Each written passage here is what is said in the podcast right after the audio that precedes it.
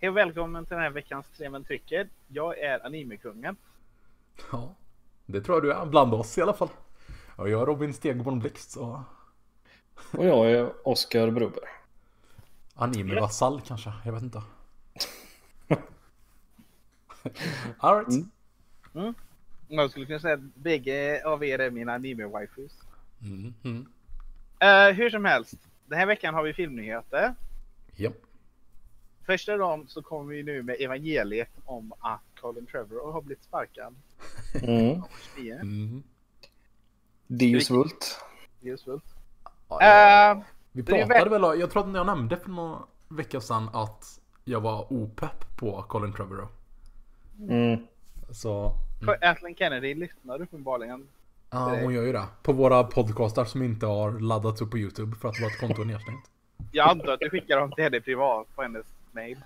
Jag jag antar att det var hon som fick oss nedstängda. För att hon skulle kunna hålla det här för sig själv. Ja, just det. Jag tänker att du bränner ut det på en skiva och skickar per post. Ja. Så kan det vara. Det här håller vi under bordet, Robin. till Du, du, transkriberade i långhand och sen så skickar du med brevduva. Du vet hur jag jobbar. Nej, han är borta från projektet där i alla fall. Och, alltså, det- som de har eh, producerat den eh, nyhetsinformationen så låter det mer som att så här, äh, vi hade lite olika visioner. Men jag tror verkligen att det är svepskälet.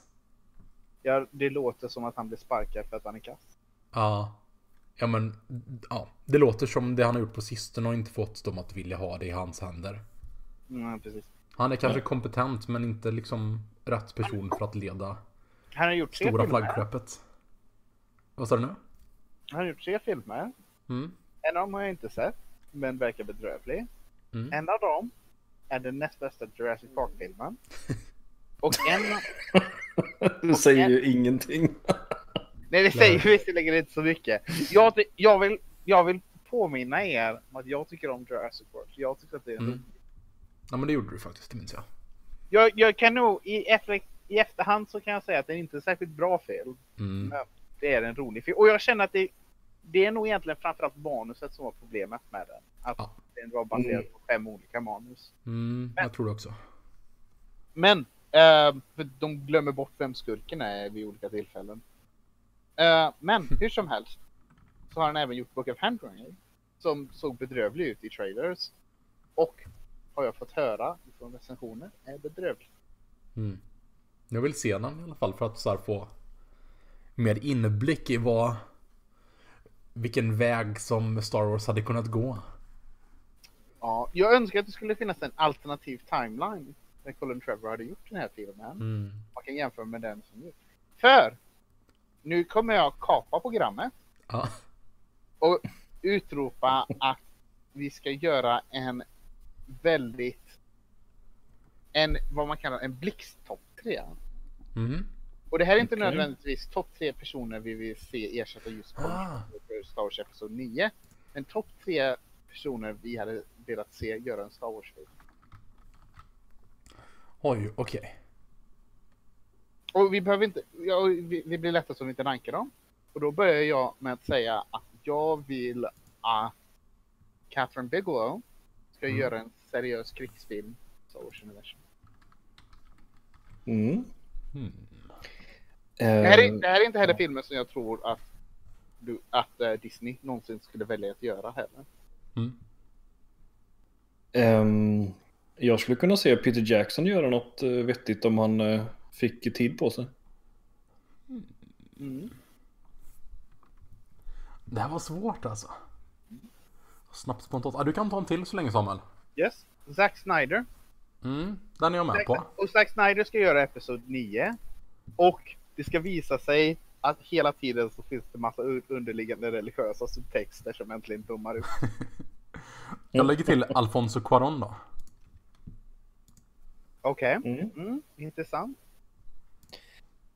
Ehm, Ska det handla om att de inte har några barn i Star Wars-universum? Mm, ja, precis. Eh, jag kan tänka mig, ehm, kanske inte för liksom ens en av de här eh, Star Wars eh, main-filmerna, men eh, Fincher skulle kunnat gjort en lysande Rogue One tror jag. Mm, Fincher låter som en nice val alltså. Mm. En, sån Eller- mindre, en lite mindre berättelse liksom som handlar om eh, ja, men typ någon detektiv i Star Wars-världen eller något sånt där skulle kunna vara Ja, bra som helst. Mm. Ja precis, jag tror inte jag hade velat se hans Rogue One, men jag tror att jag definitivt velat se hans, det som, eh, ja, hans Blade Runner i Star Wars. Mm. Mm. Woody Allen. Hum. Har någon av er, har någon av er någonsin sett en Woody Allen-film? Ja, jag har sett eh, ett flertal. Jag vet inte jag Inte, det. långt ifrån alla, men en hel del. Ehm, jag hade velat se Coen-bröderna göra vad som helst där. Ja, det Mm. hade varit nice. Eller jag vet inte. Nej, jag tror att de förtjänar bättre än Star Wars. Jag tar tillbaks det. Ja, jag får lägga till Denis Villeneuve i alla fall. Villeneuve. Ja, Den känns ganska självklar. Mm. Jag vet inte riktigt vad jag skulle vilja ha honom göra, men eh, det är kanske en del utav poängen. Att få se vad han skulle göra som jag inte är beredd på. Och så en tredje. Jag tycker att, jag tycker att tanken på att Michael Bay skulle göra en Star Wars jag skulle vara alldeles det vara festligt. Eh, George Miller nominerar också.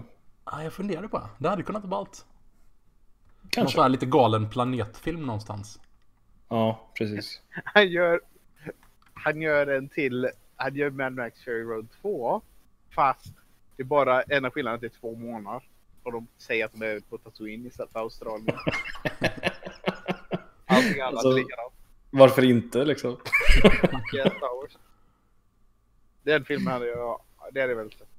Ja, alltså Immortan Joe, han ser redan ut som en utomjording i princip. Så att, Mm, precis. Immo Orton Joe visar sig vara Jabba the Hutts kusin. Ja, Jag, jag känner att jag hade behövt bättre förbereda den här topp trean. Men eh, det var ju en pop... Vad säger man? En poptopp. Inte en popquiz utan en poptopp. Nej, det var en kapning. En kapning. Eh, ja, jag säger nog eh, Robert Rodriguez på min tredje. Va? Robert Rodriguez. Va? eh, det är han som gjort Sin City bland annat. Jo. Okej, jag vet en sorts Star Wars-film jag helst av allt skulle vilja se. Mm. Vänta, ja, Eller, det är en utforskarfilm med kolonisatörer i Star Wars-universumet. Mm. Regisserad av Peter Weir. Vänta, vad är det han har gjort? Master and Commander. Ah, det var så. Mm. Ja, den är jag... Den är jag bakom. mm. Det låter mer som en Star Trek-variant. Han har också gjort Dead Poets Society. Mm. Ja, ja. All ja. right. Man kan inte göra alla filmer väl. Jag känner nog att samtliga av de här nio, nio valen hade haft mer förtroende för än Colin Trevorrow i alla fall. Trevorrow. jag försöker. Yes. Ja, All right. Hade vi några andra nyheter? yes. det har vi. Samuel kom hem till mig med en flaska champagne häromdagen. Oh. Då vet man alltid att det är filmnyheter som är stundande. Då, då vet man att det är något, någonting på gång. Eh, och det var nämligen så att vi såg eh, Babettes Feast. Vill jag höra om den här upplevelsen? Det var jätte, jättetrevligt var det. Ja, Eh, och det var en väldigt bra film också. visst är det det? Ja, den var härlig. Eh, så. Vä- väldigt speciell så här, det är så här. Mm. En film som hade kunnat vara väldigt tråkig eller väldigt ointressant men som verkligen inte är det. Mm. Den är strålande. Det- Den börjar som konstig och sen blir helt galen. Mm. Mm. Men På precis rätt sätt. Ja, men också de bygger upp den väldigt långsamt till en så här väldigt, väldigt eh, underbar eh, payoff i slutet. Mm. Eh, och den känns ju väldigt välförtjänt. Ja. Eh, ja, så. när vi eh, skulle sätta på filmen så hade, var det någon kategorisering som tyckte att det var musik och komedifilm. Och grejen var att jag, jag fnittrade åt detta, särskilt tanken att det är en musikfilm. Men när jag inser, när jag tänker efter så inser jag att det är nog min, det är egentligen en, det är en komedifilm. Mm. Jag har aldrig tänkt på den som en komedifilm, men den är det. Mm. Och jag känner att den är nu uppe i min topplista bland de, vad heter det, um, de, det är en av de tre roliga komedifilmerna. Okej, så det, det finns den här. Doctor Strangelove. Och vilken är den tredje i din Hel- lista? Hellsister. Ah, såklart. Mm. Nej, kul att du gillade den Oscar. Mm. Och hur kände du om maten i förhållande till förra veckans lista? Eh, nej men eh, återigen det här hur de har byggt upp att Ja. de, de äter den här himla bröd och ölsoppan. Mm. Eh, Väldigt ligga i bröd. Ja. Eh, jätte, jättekul och eh, eh, ja, jag, jag ska fundera lite till på maträtterna där men eh, Mm. det var det var fantastiskt var det. Mm. Och så lite champagne till så Mm. det, var, det var fint. Och. Lorentz som sitter Och där och bara förstår. Ja, och de andra, de vill verkligen inte förstå. Ja. Ja, det, ja just det. Alltså det, jag vill ha en spin-off Lorentz Löfven. Ja just det. Uh, Mm, I'm right. Ska vi gå vidare? Yes. det gör vi. Eh, den här veckan så har vi sett uh, anime-filmen Your Name Mm. som går under det ursprungliga namnet Kimi no Nawa. Den är regisserad, skriven och gjort massa saker av Makoto, Makoto Shinkai och har Ryunosake Kamiki och Mone Kana, i, nej, Kamishirashi Där satt den. Filmen handlar om två tonåringar i Japan. Den ena Mitsuha som är en tjej i, som bor ute i en by på landsbygden i Japan. Och den andra är Taki som bor i ehm, Tokyo. Och de har, eh, de, eh, medan de sover så börjar de uppleva varandras dag, eller vad ska man säga, de, de, de bryter kroppar med varandra. Och så upplever den andra och styr den andras kropp. Och börjar kommunicera med varandra. Och sen går allting överstyr. Mm. Uh, och ja, det jag känner att den frågeställning vi ska ha här, eller den utgångspunkten vi ska ha är frågeställningen Has anime gone too far? Och då hoppas Okej. jag att ni mina vänner kan svara på detta. Mm. Eller has it not gone far enough? Robin, vad tycker du om anime? Ja. Jag tyckte väldigt mycket om det när jag var yngre. Sen har det blivit mer en sån här sak som jag gillar i mindre doser. Och det Så här är jag, jag, jag tycker om bra anime liksom. Mm. Den här var lite svårsmält på något vis. För den är så, så här. Den har ju en väldigt konstnärlig touch liksom. Den är så väldigt byggd runt så här koncept och ett filmskapande som handlar om väldigt mycket att den ska vara djup eller emotionell, konstnärlig som sagt. Mm. Um, och jag vet inte riktigt om jag tycker den klickar riktigt där för mig. Okej. Eh, jag gillar filmens uh, energi och hur den går hela vägen för att få det. Men för mig så är det nog att den faller lite på att det här var inte ett ämne som kändes så starkt för mig. Okej. Hela d- drömaspekten. Där är jag lite grann. Okej. Jag tänkte att du skulle gilla den här för det känns lite som anime-versionen av eh, In Time. About Time. Den jösses klandrar inte den här filmen. Nej, det var det inte. Mm. Men, ja, men jag, ser, jag ser poängen. Mm. mm, Vad tyckte du Oskar? jag, jag gillar den här filmen. Ja. Eh, den var väldigt mysig. Mm. Eh, Och eh, jag tycker bara hur, hur otroligt vacker den var. Gjorde Ja, att det, var, det var den verkligen. En- Enbart det var ju värt att liksom se den. Mm. Eh, och sen, jag gillade berättelsen också. Men det var lite så här... Eh, hashtag oväntad tidsresefilm. Ja. Eh, det trodde jag inte från mm, liksom, när filmen började. Ja, eller hur? Eh, jag trodde det var ett drama, liksom, så här vanligt eh, så här high school drama. Typ. Mm. Eh, nej, men jag tyckte om den. Eh, jag gillade liksom tonen och jag kände att den, den tog inte sig själv på så här superstort allvar heller. Eh, jag vet inte. Alltså bitvis gjorde den det, men samtidigt den, den var ju lättsam också.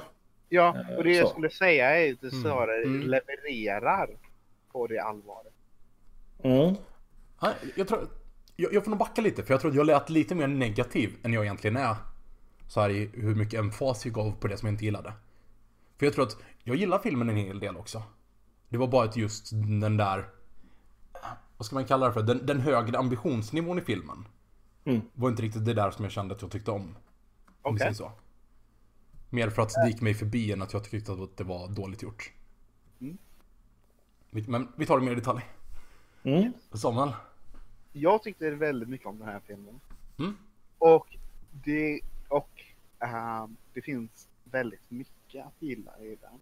Mm. Eh, som Oskar säger så är den oerhört uh, vackert ritad. Men det är också, den är inte bara vackert ritad utan extraordinärt detaljerad. Ja. Mm. På ett sätt. Ja, det var lite man hajade till nästan när man såg att så här liksom väldigt krispt och liksom så mycket detaljer och i bakgrunder och i alla bilder. Så mycket brukar det inte vara i anime. Nej, och, och, och det är inte bara att det är så mycket detaljer. Utan att de verkligen, um, jag har ju spenderat en hel del tid i Japan. Mm. Och att de verkligen fångar uh, känslan av, det är som, det, det, det distinkta där känns verkligen igen. Mm. I det visuella. Eh, och, det, och det tycker jag väldigt mycket om. Eh, men men det, det är ju inte riktigt tillräckligt mycket att bära, utan vad jag tycker är vad som verkligen bär den här filmen är, och jag, jag är, ehm, vad ska man säga, berättelsen och den centrala relationen Mm. mellan Taki och Mitsuha. Och vad anledningen till att jag känner att den funkar, och det, vad ska man säga, filmen blir oerhört sentimental. Ja, det blir den. Men jag känner att den sentiment... Vad ska man säga? Nå nå- någonting som utmärker uh, bägge av de här karaktärerna. Och jag tycker man får se det är att deras föräldrar är inte särskilt närvarande. Det är deras... Mm. Och det finns... Och visserligen så får vi bara träffa dem först. Eller vad ska man säga? I och med hur tidslinjen är lite jumbo. Vi, vi bör, det är som de allra första sekunderna i filmen så börjar vi där de är vuxna. Precis innan de ska mötas igen. Mm. Och sen så hoppar vi tillbaks till dem som precis när de börjar interagera med varandra genom tiden. Eh, men att det finns en väldigt tomhet i deras liv. Och att de här utbytena blir en möjlighet till en extraordinär intimitet. Mm. Som blir oerhört värdefull genom. Och jag känner att det som, som och det, det är någonting som filmen verkligen tar tillvara på och gör det mesta av. Så när den kommer till den galna tredje akten med sentimentaliteten, det keeping it 100 liksom. Ja, verkligen. Ehm, så tycker jag att det känns väl förankrat i berättelsen som har kommit så länge. Mm. Eller så långt. Mm. Nej, jag håller nog med om det alltså. Den, den bygger upp det på ett sätt som inte känns så här som bara en yta som är det här sentimentala. Utan den, den har förtjänat det helt enkelt. Mm. Och det gör det inte Ja, alltid anime. verkligen. För mig kändes det liksom... eh, det kändes viktigt Mm. eh, att de skulle eh, få träffas. Mm. Mm. Det, här, ja, som sagt, det här är inte Naruto. Ja, men om jag ska specificera lite vad det var som där rubbade mig på fel sätt. Så var det just den här aspekten av hur eh, drömmarna liksom är ogreppbara. Och hur de försvinner. Eh, och den aspekten som en av de konstnärliga och sentimentala pelarna i filmen. Ja, men jag, jag, jag okej. Och ehm, det är mer att så här, ju mer utav det som filmen har, desto så här, mindre eh, kopplar jag an med filmen. För så här, det, det var inte någonting som pajade den för mig. Men jag känner lite mer att under hela filmen så var det att ju, ju större plats det fick, desto mindre gillade jag den. Okej. Jag känner inte att... Jag, jag känner verkligen att just den här tanken... Alltså, du, du, tänker du på sekvensen, det som när han är uppe på berget och det som att han har det som kommit ut ur den här Resandet. Och att de, han kan inte greppa namnet. Liksom. Alltså det finns ju flera delar utav filmen som är både flashbacks och så här, eh, saker som händer parallellt mellan deras sidor. När det är lite den här drömmedvetandet som är inte riktigt där. Men så här, de är halvmedvetna om saker. De, de hör den andra prata eller säga någonting. Och eh, alltså, b- både de grejerna och där när han eh, När de liksom har gått, gått isär från den här grejen, kopplingen de har Och de börjar glömma bort varandra här, Men- Både att jag inte gillar det som någonting som Höjer filmen riktigt Och också det här att eh, Jag köper det inte riktigt Okej. för det är en, en sak så här om man har drömt massa olika konstiga saker och sen vaknar man och sen tänker man inte på det på ett långt tag. Men nu när de så här vaknar till och så här, de håller på och upprepar, upprepar, upprepar namnet. Mitt i det så, så här. Det är ju en, det är, det är en sorts övernaturlig eh, driftiness över drömmarna här, eller hur? Ja, det, det är det. Men jag tycker inte att det är alls en nackdel. Och det jag skulle säga är att det här är ju inte... Hade det här varit en film som handlat med om det som drömmars pliktighet. Så tror inte jag det, Då hade inte jag varit särskilt intresserad av film. Mm. Nu, men nu så tycker jag att just de här, de här drömmarnas flyktighet inom berättelsen. Den är ju där snarare för... eh, det, det, det, är så, den är där som ett handlingselement. Mm, alltså, jag känner att den är det som en konstnärlig estetik. Jag gillar eh, åtminstone delvis dess narrativa funktion, hur, den, hur det påverkar berättelsen. Men det är just den konstnärliga estetiken som kommer ifrån det hållet som jag inte gillar. Och jag tycker att det är ganska mycket av det. Jag, jag vet inte riktigt vad du menar med konstnärlig estetik. Alltså det är just de här, liksom, det är ganska mycket drömska scener, eller så här liksom. Ja, de är både sentimentala och lite i det här att ehm, Men jag skulle säga att inga, de- En inga, surrealism liksom. Jag skulle säga att ingen scen i den här filmen är en drömscen. All, det som i filmens narrativ, alltså en del av filmens narrativ är ju att historien ändras. Att genom att, liksom, genom de här drömmarna som han får kontakt med henne, Mm. så ändras hennes, så på något sätt, hennes förflutna ändras så att hon blir, så att hon inte dör när meteoriten slår ner. Mm. Men inga av sekvenserna i filmen är drömsekvenser. Sådana som inte... Det, som, det, finns Nej, två, nej, nej, det, det vet jag. det finns två timelines men det finns inga... Allting händer i ett av de timelines. Absolut. Men eh, deras närvaro är ju fortfarande en typ av dröm.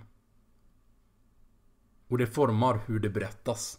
Ja, det, det, det finns ju... om, om vi tar ett exempel på det som någonting konkret. När mormor säger att du drömmer nu, eller hur? Och då vaknar han till. Och sen återkommer det som så här någonting som man hör. Eller så här, själva hennes ord där upprepas. Och det, det är de bitarna som jag känner så här. Mm.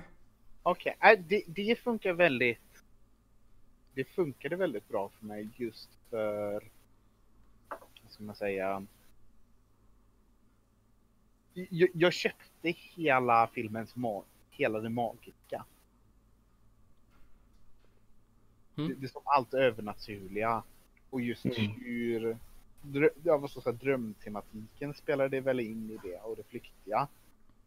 Och det tycker jag väl tjänade som var den huvudsakliga berättelsen var riktad. Vänta, jag känner att jag tycker inte att... Jag hade gärna sett annan typ av problematik för att hitta varandra. Så här, just det här att de glömmer bort varandra och har svårt att minnas är så här en aspekt som jag tycker inte gör filmen mer intressant. Jag köpte nog det liksom som en del av, av den här världen bara liksom tillsammans med eh, alltså alla deras eh, traditioner och riter. Mm. Eh, och liksom det här som de talar om att i, i skymningen liksom Mm. så går världarna över liksom. Eh, och sen att de glömde av varandra precis efter det. Det var inte, jag, jag tänkte inte så mycket på det när jag såg den så här. Om det var någon, blev någon liksom urladdning på något sätt. eh, Mm. När de såg varandra. Men, eh, men jag funderade liksom så här.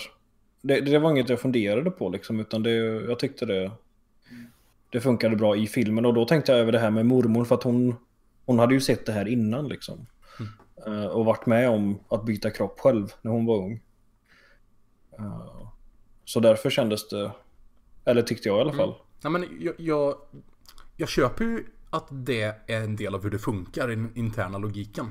Det är inte riktigt där mitt problem är. Det är inte liksom en, en logisk in- inkonsekvens eller liksom en logisk brist som jag känner. Eller så här att jag inte köper världen som byggs upp. Utan jag bara tycker inte om att det är så den här magiska världen eller så här, den här magiska övernaturliga kopplingen fungerar. Alltså det, an, okej, jag tror att anledningen jag gillade Mm. och det jag skulle säga att det han, jag tror att ehm, så som Oskar sa, just det här, det är, ju- det är egentligen mer av en skymningsestetik än en drömestetik. Vad ska man säga? Det, det, det är just i sky, skymningen så det här som flyktiga finns. Liksom. Och det som får mig att tycka att det funkar är att det känns sagolikt. Det känns som en saga. Äh, med att det finns något det som skört och flyktigt och villkorligt med det hela. Uh, och att det inte är mekaniskt. Uh, och det, liksom, filmen är ju inte nödvändigtvis intresserad i mekanik. Och det finns ju en, det är en, det är som, vad ska man säga, en narrativ logik till att, vad ska man säga, utbytena slutar när han försöker ringa henne. Mm. Att när här, han försöker närma sig kopplingen fullt ut, försvinner det liksom. Det blir en logik där. Eh, och, och, det och det är vad jag känner jag, jag skulle kanske säga att det är just den här flyktigheten som får, säga, det i kombination med relationen som får det, får det hela att funka. Mm. Jag kopplar ihop det där med, med en annan, eh, för jag tittar på... eh, Det kom en Stephen King-bok för några år sedan som handlar om eh, eh, att eh, man kan resa tillbaka i tiden, eller en person reser tillbaka i tiden och ska stoppa mordet på Kennedy. Mm. Eh, Och det kom en tv-serie som jag har sett ett par avsnitt av. Eh, Och där det liksom finns ett koncept att eh, ja, men, tiden vill inte ändras liksom, utan den, den flyter Mm. på väldigt starkt. Eh, och så jag tror att jag liksom kopplade in det också lite grann i det här att, Mm. att de glömde liksom för tiden hade redan bestämt sig. Men de försökte förändra något ganska stort. Mm. Så det, det kopplade jag också in till det här att varför saker hände som de, som de gjorde. Liksom. Mm. Första Ja, för, för att knyta ihop det som var mitt problem så är det så här. Jag gillar den större magiska, liksom. Det, större magiska i hur filmen fungerar. Det är just den aspekten av det som bara jag gillar mindre än, än resten. Och... Mm. Ja men, my- mycket av filmen har ju de här grejerna när de så här. Jag vaknar och gråter, men jag vet inte varför. Och just sådana bitar. Den estetiken så här. Eh. Sänkte den inte jättemycket för mig, men det var bara... Jag tror, i, I en annan film så hade jag kanske irriterat mig på det. Mm. Men för just för att den är så väl harmoniserad med den känslomässiga biten. Ja, det är det är inte dåligt utfört. Det är jätteväl utfört. Det är mer att det är en estetik som inte får några poäng hos mig riktigt. Flyktigheten blir mer någonting frustrerande än någonting som är så här. Första gången jag såg filmen så förstod jag inte. Jag förstod inte själv vad som hade hänt. egentligen. Ja. Det som jag tog det, det som förstod det som att hon, det som hade dött. Mm. Det meteoriten att han inte skulle rädda henne. Mm. Och sen så förstod jag inte riktigt varför hon levde senare. Och då först jag såg om filmen där det gick upp för mig. Ja. Men den funkade även för mig första gången när jag inte förstod det. Just för hur känslomässigt tillfredsställande deras återförenande var. Mm. Nej, det, det funkade jättebra där alltså. Mm. Så här, utifrån... Eh, och om vi säger så här, det är en lite annan twist på det. Filmen använder lite ett koncept just i det här med att eh, flyktigheten. Men sen lyckas den göra det så väl att jag faktiskt gillar den rätt mycket ändå. Jag tror att det är en, det är en bättre infallsvinkel där, om vi tar just det här slutet exempelvis. Jag tycker väldigt mycket om det. Mm. Och det är mer så här, den lyckas ta någonting som i allmänhet är lite emot och som stundtals så, så här, som frustrerar mig. Men lyckas dra upp det till en nivå när det, till, när det ändå funkar så att jag gillar filmen mycket. Ehm, vad tycker vi om humorn i filmen? Jag tycker den är bra. Jag tycker att den är... Jag tror att du skulle irritera dig ganska mycket på dem. Vad menar du? Nej, jag tror... Nej, jag vet inte. Du brukar ju inte gilla när man har lite löjde i humorn. Så det är svårt att veta. Ja, fast alltså det är ju mer en viss, eller vissa typer utav löjlig humor. Jaha, okej. Um, nej, och det var väldigt lite utav det i den här filmen. Okej, okej. Den, jag, jag tycker att den är rolig. Särskilt när hon vaknar och klämmer på sig själv. Mm. Ja, de drog det där skämtet väldigt långt, men det blir bara roligare för varje gång tyckte jag. Framförallt när så bara, nej men jag borde inte, och sen så klipper de tillbaka och så bara, då. Ja, men det, det kändes som en sån här. Det, det skapade en viss realism i filmen. Ja. ja, verkligen. Eh, nej men också alla sådana här, eh, ja men alla tokigheter som blev när de liksom bytte kroppar och folk visste inte vad de skulle förvänta sig liksom och Mm. eh, ja. Nej men det, jag, jag tyckte om humor väldigt mycket också. Det, jag skrattade högt eh, ett par gånger faktiskt.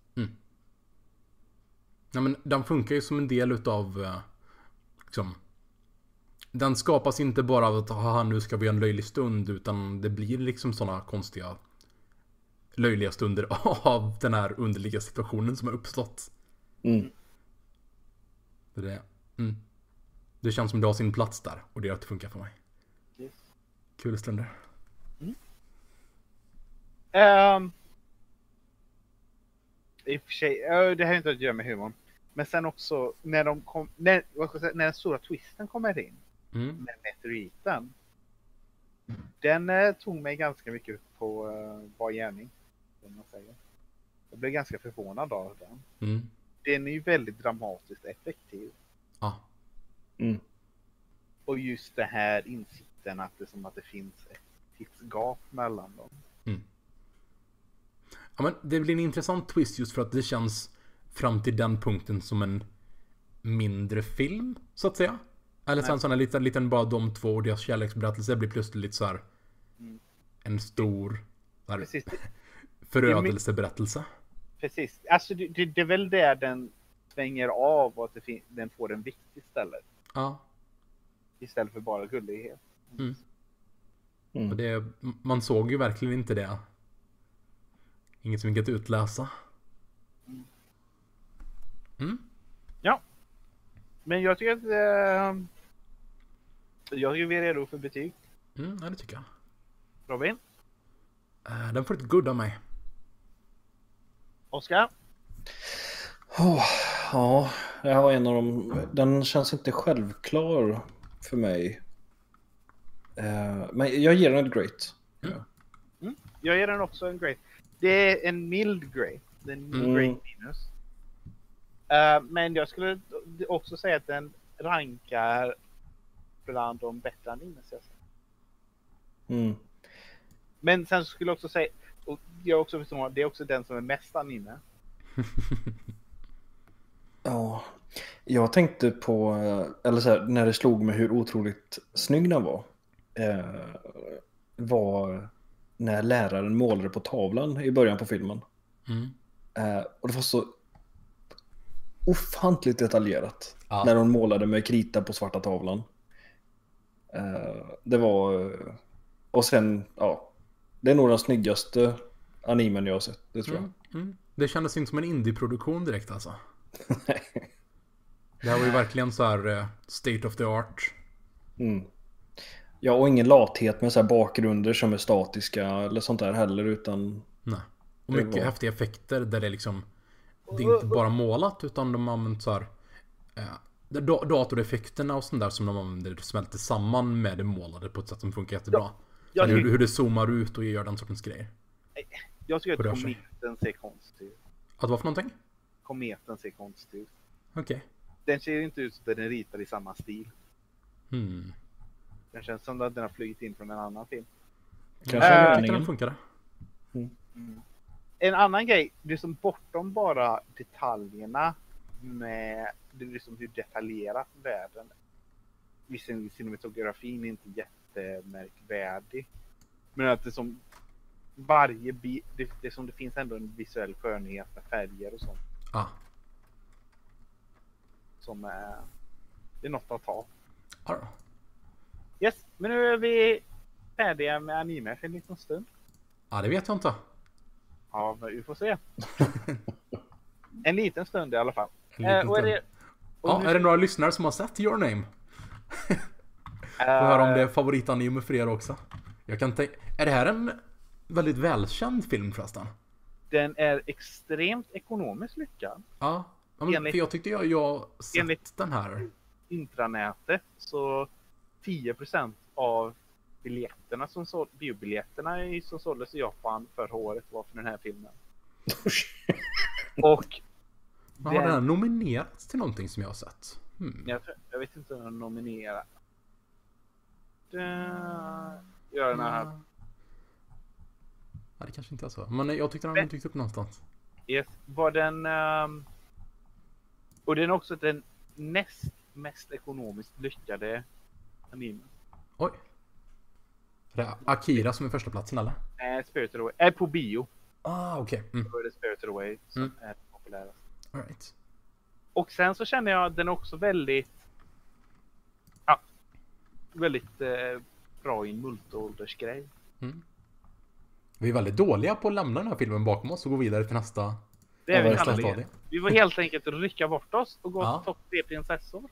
Yes. Det gör vi. Eh, Eh, Robin. Ja, men nummer jag vill höra lite... En anledning, Oskar.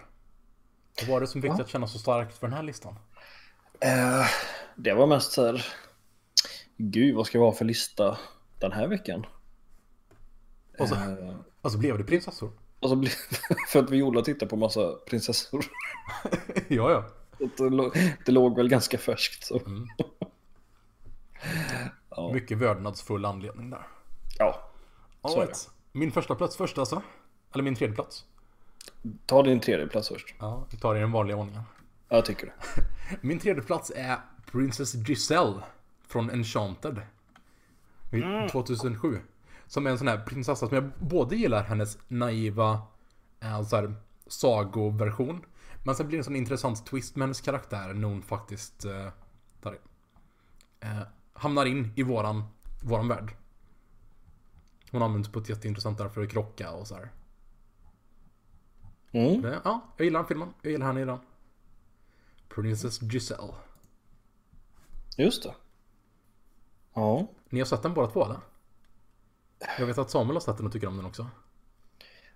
Eh, jag tycker om den. Uh, fast det är inte nödvändigtvis... Det, det, det som jag minns mest av allt är eh, när prinsen hoppar upp på bussen. Mm. Busschauffören blir arg på honom. Han är fantastisk. Det är en bra, det är en bra scen. Ja, Mm. han är min trea. Ja, bra. Samuel? Yes, min tredje plats är Elsa från Frozen. Nej, Mm. varför då? Eh, för att jag älskar Elsa. Jag tycker att hon är helt fantastisk. Jag tycker att hon är den Ja, bästa. men just det. Du tycker jättemycket om Frozen ja. Frozen är den näst bästa Disney-filmen någonsin. Mm. Inklusive Pixar. Mm. Den är väldigt bra. Är den. Den är bra. Eh, och Elsa, Elsa var bland mina top picks. Elsa är 95% av vad som är bra. Och just det som gör henne så bra som Disneyprinsessa. Och jag skulle nog säga att hon är nog kanske ensam bland Disneyprinsessor. Att hon är fruktansvärd. Hmm. Att det finns, alltså det finns något vasst och farligt hos henne. Mm. Och det är ju där i filmens centrala dynamik ligger i. Mm. Och att det finns att hennes magiska kraft är... Alltså den, den är... Det, vad ska jag säga, den är förundransvärd men också fruktansvärd. Mm. Mm. Och det, det tycker jag är, det är en väldigt spännande dynamik. Ja. Jag är med på det. Jag en, insåg nu att jag borde byta plats med henne och min andra plats. Okej. Ja men då tog vi din andra i, i förväg där helt enkelt. Min andra plats är gissa. Yes. Mm. Eh, min tredje plats är eh, prinsessan Leia. Ah. Eh, inte så här. Jag är ingen så här mega Star Wars-nörd eller så här, men hon är så ikonisk. Eh, och när Episod 7 kom ut och, eh, och de pratar med med Han Solo där om liksom om general. Mm. Eh, och han säger She's royalty to me. Eller något sånt där. Ja. Eh, det är ett väldigt fint ögonblick. Och liksom visar vilken respekt hon har i, i galaxen. Ja. Eh, och jag vet inte så här. Hon är ju en väldigt ointressant karaktär i, i senaste filmen men eh, men hon platsar ändå liksom. Så här. Mm. Det, Det blir intressant att se vad som händer nu i nästa. Ja, precis. Det är ju, ja, hon gick ju bort. Värt, Eh, så. värt att minnas att liksom Elsa så är hon en av skurkarna. Du menar att hon är en Mm. av förrädarna? Precis. Samuel med sin The Empire was right. Space? Al-Qaida. Alright. Kör min Mm. andra plats då. Ja. Och det är Princess Fiona från Shrek. ja. Men jag, jag gillar hur humorn funkar där med henne. Hon liksom binder samman den filmen ordentligt. Mm. Det var ganska länge sedan jag såg Shrek men åtminstone den första filmen gillar jag väldigt mycket. Och jag gillar henne i den. Mm. När första Shrek-filmen kom ut så var vi i ganska bra ålder för att uppskatta den. Mm. När den alla andra Shrek-filmerna kom ut så tyckte jag nog att de var ganska bedrövliga. Ja. Nej, jag undrar om jag skulle gilla den lika mycket om jag såg om den. Men jag tror att det var också rätt mycket rehash som gjorde att det blev sämre ju längre det gick. Men jag Jag gillade ju alla- tvåan väldigt mycket också. Ja. Eh, Men sen så ballade det ur. För min del i alla fall. Personligen så gillade mina syskon den. Och som Jennifer lyssnar på det här och kan känna sig lite skyldig. Men eh, de såg den filmen sådär en till två gånger om dagen under några veckors period. Oh my. Så eh, då var jag lite trött på Shrek sen. Men det finns en fantastisk scen. Eh, när de blir tillfångatagna av kungen så här och så visas det på tv. Ja. I ett program som istället för cops så heter det Knights. Mm. Och så har de pepparkvarnar med sig istället för pepparspray. Och det är lysande. ja men de har ju, just de där skämten är ju så sjukt bra i Shrek. Ja. Ja, jag gillar, jag gillar verkligen den. Eh, vet inte om jag gillar den längre, men... eh, Ja, men någonting att återvända till kanske. och Cameron Diaz bästa roll, för Ja. övrigt. Ja men det är min andra. Mm. Min tredje plats, Som störtades ner. ja precis, eh, som har blivit eh, deposed Mm. är eh, prinsessan Mia Thermophilin från The Princess Diaries spelad av Anne Hathaway. Jaha. Mia Thermopolis var det du sa. Ljudet var lite lågt bara. Mm. Och då är det då eh, Anne Hathaway spelar en estettonåring i Amerika. Och där får hon reda på av sin tidigare okända farmor att hon är prinsessa av fiktionellt europeiskt land som heter Vad är det heter? Genovia. Så heter det. Vilket egentligen känner jag att varför körde de inte bara med Liechtenstein? Men... Ja. Så är det. Eh, och eh, nu var det väldigt många år sedan jag såg den här filmen. Jag minns att jag tyckte om den när jag såg den. Mm. Jag minns även att jag såg uppföljaren vid någon poäng. Och jag minns inte särskilt så mycket om henne. Men jag tyckte att hon är en ganska festlig karaktär. Mm. Så, eh, ja, så är det. Det var innan Mm. Anne Hathaway hade störtats in i femte dimensionen. Jaha, det var en den, film, prinsessa. Jaha, den filmen. Ehm, Och den har vi försökt glömma. Oscar? Mm. Eh, min nummer två. Eh, Jag blir lite osäker nu, men jag tror att det är en prinsessa. Ja. Eh, och det är Galadriel. nej, Mm. hon är drottning. Är du säker på det? Yes. Nej, det står här. Hon är Nolodrin Princess. Kanske. Ja, ja. Eh, det, det står i alla fall på IMDB att hon är en prinsessa, men jag blev lite osäker för hon känns ju mer som en drottning. Karaktären hon är baserad på är drottning. Okej, men i filmen är hon en prinsessa. Och det är min lista ändå. eh, nej men, eh, för att det, var liksom, det var en scen som... Eh, är det i första filmen de träffar henne? Ja. Yes. Eh, och, och jag vet att många hon har blivit kritiserad för den scenen, eh, så här, att han var dålig eller någonting. Men när hon liksom blir ond för fem sekunder Mm. Eh, och liksom säger att hon vill ha ringen och sådär. Jag minns när jag såg den på bio så här, 2001, eller när den nu kom. Gillar Eh, folk inte den delen? Jag har bara fått för mig att det är så här, folk tycker att den är fånig eller sånt där. Fånig. Ja, i alla fall. Men eh, för mig var det en väldigt mäktig scen i alla fall. Mm. Eh, hur skräckinjagande hon var. Eh, och sen den här fantastiska berättelsen med hur hon ger eh, tre hårstrån till Gimli och hur mycket det betyder. Liksom. Mm. Eh, ja, det är... Jag gillar Galadriel. Eh, och min. Här kommer vi tillbaka till anime. Första plats. Till Samuels lycka kanske är faktiskt Princess Mononoke. Från filmen Princess Mononoke. Och jag menar inte gillar den filmen så oerhört mycket på grund av vad den tar vägen i handlingen. Så tycker jag jättemycket om henne. Robin gillar inte intressanta och nyanserade berättelser. Men Jag tycker inte om när det kommer ett stort blobmonster som bara dyker upp. ett med nyanserat snön. blobbmonster. Va?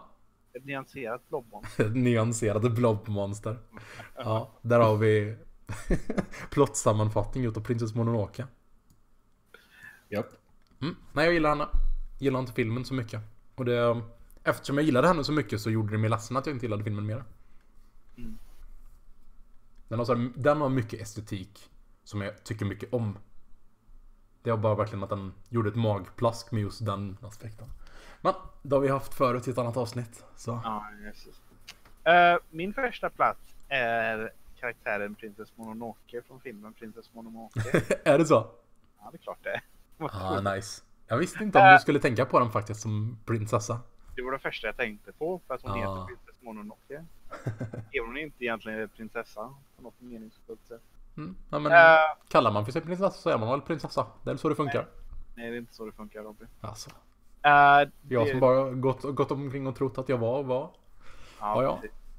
Eh, jag känner att hennes karaktär, hennes liksom karaktärisering som den här vild, liksom först som den här hårda vildkvinnan. Eh, Och sen som någon som är, liksom, ho- ho- hon är som hårda vildkvinna på utsidan. Mm. Eh, och hon, och det, det som filmen i bara de visuella framställningarna av det är så extraordinär. Ja. Det är som den första scenen där man har henne som suger blod ur såret. Mm. som, den är så snygg där. Ja. Eh, men sen det som hennes mer, säger jag, det, det infantila så gömmer sig under det. Är hon som ett barn nästan. Eh,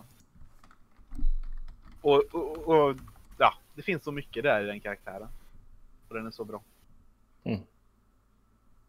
Eh, så jag gillar Princess Mononoke väldigt mycket. Vad bra. Mm, mm. Eh, hon är inte med på min lista. Eh, För jag, har inte sett, jag har inte sett den filmen vad jag vet. Eh, Har, du- Har har du sett det? mycket annat utav... Uh, vad heter han nu? Jag tappade namnet. Vad heter han Samuel? Miyazaki. Miyazaki heter han. Ja, det har jag gjort. eh, Du har sett Spirited Away? Ja, och min granne Totoro är han också va? Just det, precis. Ja. Du- Eh, de har jag sett. Jag Den har du inte skulle- setts däremot. Jag, jag tror att du skulle älska Mononoke. Och Ja, ah, du borde se den Oscar. Ja, nej men säkert. Jag, jag gillar ju anime för det mesta. Så. Mm. Men min första plats eh, och den har väldigt enkel anledning, men det är Mulan. Eh, Så kan man ju fundera på om hon är prinsessa eller inte, men hon är med. Hon är med. Det, det, men det är så här är det. Så här är det.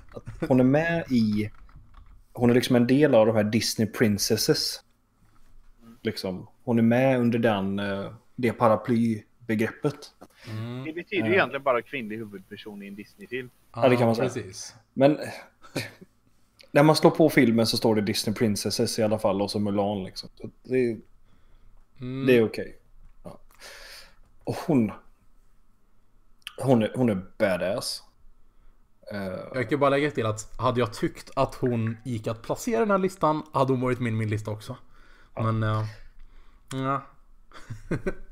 ja. Men Oscar kör. Diktator. Ja. Diktator. Diktator-style.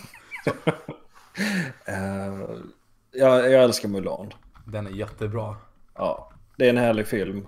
Och, eh, och den är till och med bra dubbad. Ja. eh, om man vill. Eh, Jag, jag såg den när jag var ett barn. Och jag tyckte inte om den då. Och har inte sett den. Ah. Nej, det, det är en av mina favoriter utav Disney-filmerna alltså. Mm, ja, Den samma är här. på topp 5 för mig. Mm. Ja, det skulle jag med säga. Eh, och hon... Eh, nej, men hon är en sån härlig karaktär från en barnfilm. Är hon är en väldigt djup karaktär. Liksom hon brottas med sin identitet och eh, var, vad hon har för plats i världen och sådär.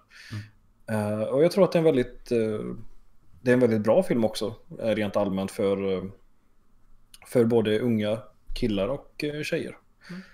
Eh, att ha som förebild. Ja, det tror jag. Mm.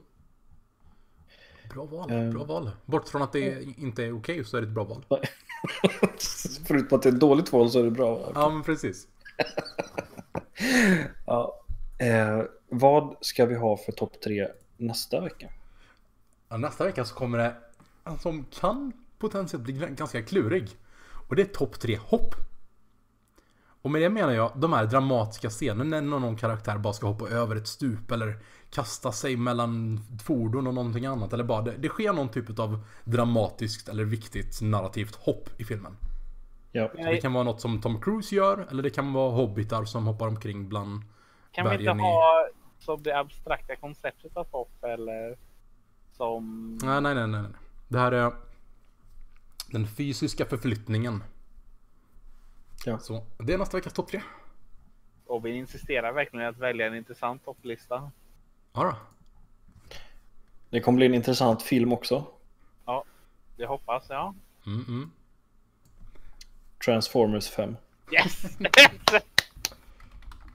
Bra. vilken, vilken är femman? Den senaste. Det. Åh, måste jag gå och se den på bio? Nej, lägg av. Det behövs inte. ah, okej. Nej. det var ju för Det hade inte jag tänkt i alla fall. Vad är den heter nu? Den heter... Uh... Det lät Den sista, den Last sista Night. knäkten. Just det. Med pepparspray där. Ja, exakt. Pepparkorn. Alright. Så ligger det till. Det lär ju vara ett och annat hopp där i alla fall kan jag tänka mig. Se, Ja, ni, ni två både- båda sett den redan va? Jag har inte sett den. Nej, du har inte det? Nej. Ja, ja. Då får vi se vad det är du har lett oss in på här Oskar. Ja, det är ju det inget är- vettigt skulle jag tro, men eh, det blir nog bra. The night is dark and full of terrors. Ja, det väntar jag The last night is dark and full of terrors kanske. När man har sett den här filmen så sover man inte gott sen. Alright, då Yeah. ses vi och hörs nästa vecka. Yes. Mm.